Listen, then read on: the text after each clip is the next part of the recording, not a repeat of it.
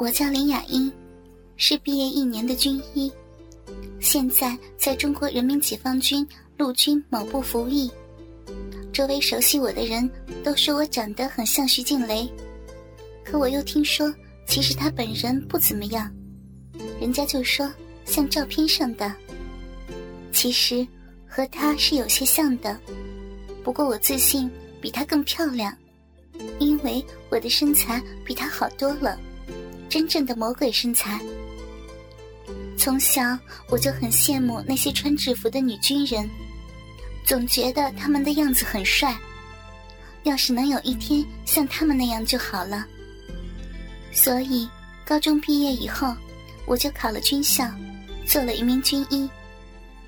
毕业之后，我分配到了南方的某个大城市的部队，做了一名小小的军医。没想到，我的噩梦就此开始了。先是在大城市里，在那里还好。最多是被骚扰一下。有一回，我们主任夜里要去跳舞，我已经睡了，他硬是把我从床上拖起来。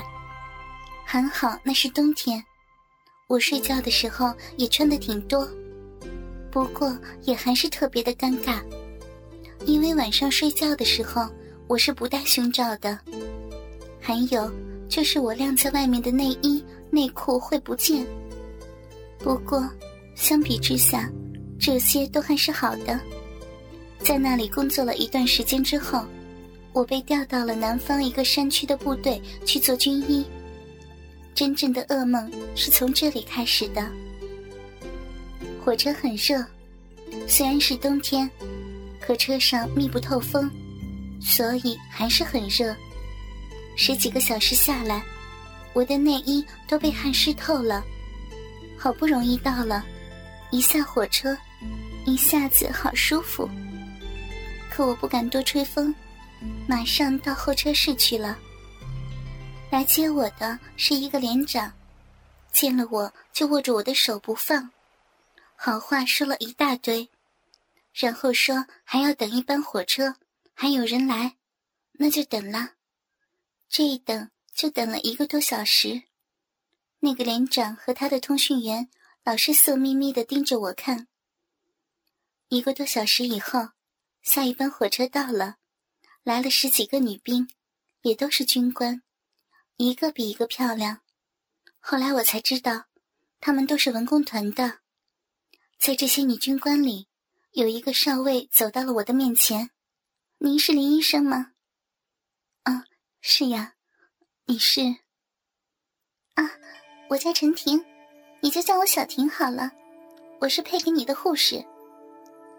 啊，原来是这样，我这才仔细的看了看她，长得可真是漂亮，皮肤又白又嫩，弯弯的眉毛淡淡的，眼睛也挺大，挺有灵气。她是厚嘴唇，看上去很性感，还有她的脖子，从军装里探出来，白的很诱人。不过，最吸引人的还是她的身材。虽然在军装的包裹下，可还是显得出来，奶子高耸，屁股也挺大的，翘翘的。我朝连长看了看，发现他正在色眯眯的盯着小婷看。人都已经到齐了，大家就都上车了，是卡车，连长开车，我们都在后面。本来连长叫通讯员开车的，他想坐到后面，可一个姑娘对他说：“后面是女人的世界。”路上走了三个多小时才到驻地，也和大家都认识了。不过我不太喜欢那些文工团员，我和小婷倒是挺投缘的。到了驻地，连长叫了两个班的战士来帮我们搬行李。还说：“一路上辛苦了，先休息休息，晚上再给你们开欢迎会。”我来的时候想，是基层单位，条件会很差的。可这会儿发现，这儿的条件比我预计的要好不少。军官的宿舍都是两人一间。我对小婷说：“我们住一起吧，小婷很高兴，我也想这样呢。女兵就我们这十六个，宿舍就和男兵是在一起的了，专门给了我们半层楼，在四层，也是宿舍楼的最高层了。另半边是男兵的，当中用木板隔开了。我和小婷刚把宿舍都整理好，连长派了个战士来，通知说今天有热水可以洗澡。我告诉了大家。大家一阵欢呼，都赶快拿出了东西去洗澡。我和小婷去，发现女浴室挺小的，才六个龙头，已经挤满了。我和小婷一商量，干脆晚点来，在宿舍里休息了一会儿，看那些女兵陆续回来了，我才和小婷过去。到那一看，果然没人了。我和小婷洗澡。小婷脱光了衣服过来的时候，我的确吃了一惊。小婷的身材真是太好了，不单单是好，而且实在是充满了性感、活力和诱惑，足以让任何一个人看到了之后产生犯罪的欲望。他的奶子微微的翘着，一看就是充满了弹性，四肢的线条柔和修长。屁股又圆又饱满，在大腿根部和腰部稍微有一点赘肉。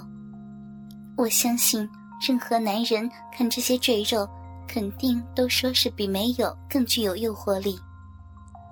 他全身的皮肤像缎子一样光洁细嫩。小婷被我看得有点不好意思了，我忙说：“你的身材可真好呀，我好羡慕呢。”小婷有点羞涩的笑了笑：“你的身材也很好呀。”我和小婷互相擦背，她帮我擦的时候很温柔，忽然让我觉得全身懒洋洋的。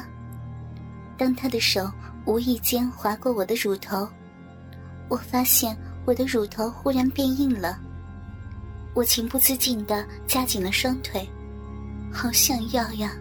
忽然。